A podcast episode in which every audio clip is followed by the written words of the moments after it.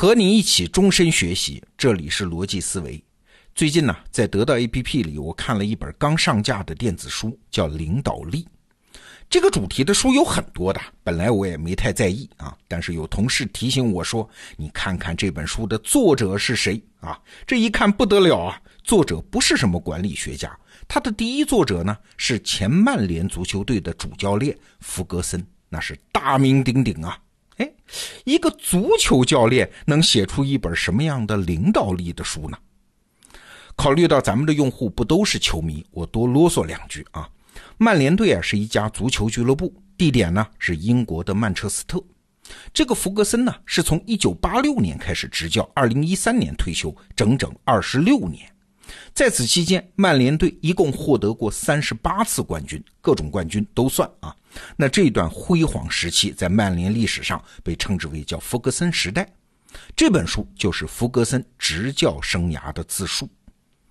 其实啊，在看这本书之前，作为一个非球迷，我本人一直对曼联队有一个好奇，哎，就是他的球迷为啥那么多呢？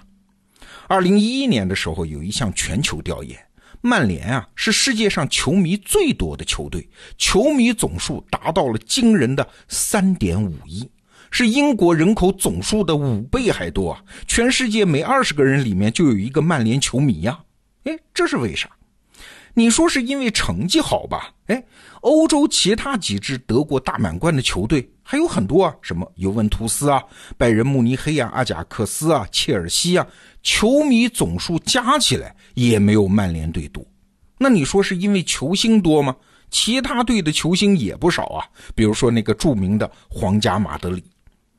而且要知道，足球它是一个充满不确定性的项目啊，意外输球、巨星转会那是家常便饭嘛。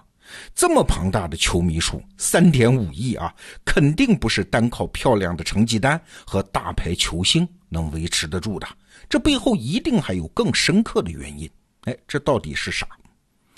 直到看到福格森这本领导力之后，我终于读出了一个能说服自己的答案，就是啊，曼联的吸引力就在于他在足球这个充满不确定性的领域里面，向球迷交付了一种确定性。哎，此话怎讲？你可能会说，足球是圆的呀，球场上的不确定性太大了，实力强的团队也不见得就一定能赢球啊，这怎么交付确定性呢？对，曼联也不是总能赢啊，但是很奇怪，这支球队就是能让你相信，一场比赛落后的情况下，他有可能绝地反击的哟。当年欧洲媒体头条总能看见类似的标题啊，什么曼联上半场零比二落后，下半场连入三球，上演大逆转。这就等于是在告诉球迷啊，放心啊，我能赢，就算现在落后，我早晚也能赢回来。可是你想哈，总有单场比赛打输了的情况呀。对，这才是福格森真正神奇的地方。他总能让球迷相信，曼联队总有一天会复仇，会替你们赢回来的。哎，这事儿就有讲究了啊！有输有赢是常态，你这支球队怎么就能让球迷相信你不是屡战屡败，而是屡败屡战呢？更深一层的说，曼联虽然也是球星云集，但是他从来不依赖某个球星。即使当年那个著名的事件啊，什么 C 罗呀、贝克汉姆啊这样的大腕离开，也仍然不影响他在赛场上的竞争力。不管面对什么样的困境，发生什么样的事儿，曼联永远是曼联。他让球迷相信，他是一支随时有野心、有能力冲击冠军的队伍。哎，这就是曼联向球迷交付的确定性。好，问题来了，福格森是怎么做到的？领导力这本书啊，讲的就是福格森作为曼联的领导者是怎么打造出这种确定性的。回到福格森自己的总结啊，出奇的简单，就四个字，叫始终如一。你可能会说，这有什么难的？不就是保持不变吗？哎，但是深入细节，你会发现在足球的世界里，做到保持不变这一点有多难。你想啊。足球是全世界竞争最激烈的领域，多少利益围着球场、围着里面那个球在转动，每个球队都在穷尽手段寻找战胜对手的方法。但凡是跟足球有一丁点关系的技术创新，都不会放过。其他的技术咱都不说啊，最核心的是数据科学。比如说，球队可以给球员佩戴上心率监视器，观察他们在比赛里的运动强度；可以让球员带上 GPS 的跟踪器，测算他们在训练中的跑动距离、跑动速度。甚至还有一个足球行业的寄生产业，叫录像分析，就是由专业的分析师反复看录像，然后算出一堆数据，什么助攻啊、射门次数等等一系列数据，然后来对球员的素质做判断。哎，这是好用的工具吧？很多人都觉得数字总不会出错吧？要想判断一名球员，还有比这更可靠的方式吗？哎，要知道啊，弗格森执教曼联二十六年。这二十六年可就是这一系列技术迅速发展的二十六年，每年都花样翻新，每年都出现新的工具。那弗格森要不要相信呢？现在看来啊，弗格森是不太相信数据的。他打了个比方啊，说我盯着数据来判断球员，就相当于是一个大夫在病房里，我只盯着监护仪上的数字啊，只看什么心跳呀、血压呀这些东西。而病人就在我旁边，最后可能是因为吃一块三明治被噎死了，而我站在他旁边居然没看见啊！换句话说，比赛这东西它充满了意外啊！数据只能用来衡量一个指标在过去是不是稳定，它既代表不了未来，也代表不了全貌。所以啊，从一开始，弗格森就很少看这些数据判断球员啊，更多是凭自己的一双眼。他觉得足球是一个需要成员之间高度共识、全力以赴的项目，没有任何一台机器能够告诉你一名球员是不是偷懒啊，态度是不是端正啊。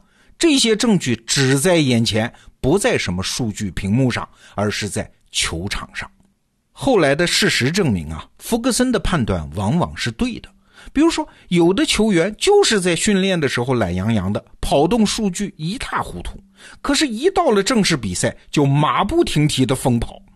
再比如说，有的球员虽然在医学检查的时候发现，哎呀，很多指标都不达标，但是比赛的时候，人家就是不掉链子。这一段故事啊，你听起来啊，就好像是一个反对使用新工具的保守的倔老头的故事。哎，其实不然。要知道，拒绝技术的诱惑，拒绝一项高效工具的诱惑是非常困难的。我们只要稍微切换一个场景，就马上能够理解福格森到底牛在哪儿。比如说，现在一个互联网公司，互联网公司是最讲究数据的啊，甚至有的公司做任何决策都要做 A/B 测试。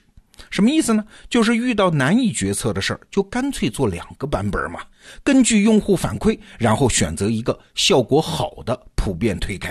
啊，从一个按钮的颜色到一篇文章的标题，都在用这个方法，这当然是有用的方法。但是有一个问题就出现喽，人的价值判断在哪儿呢？如果都依靠机器的话，那我们的人在干什么呢？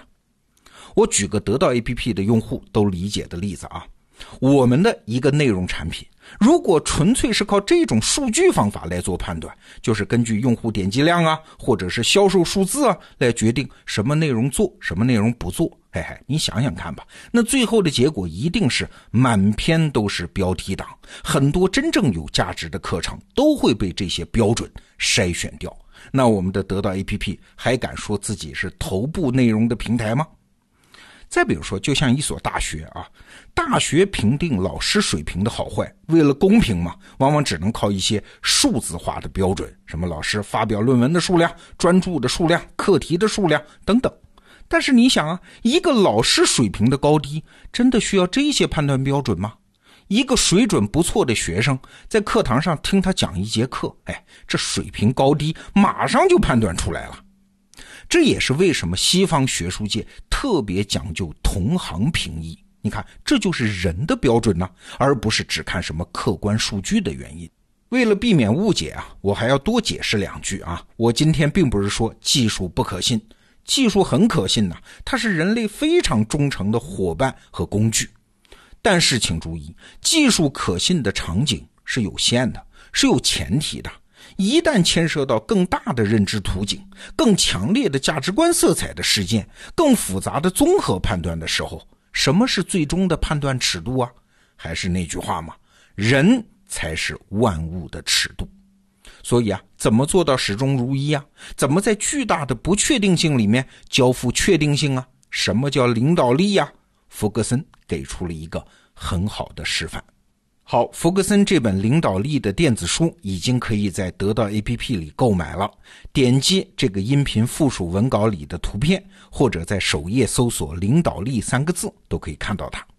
这个话题我们明天接着聊，明天见。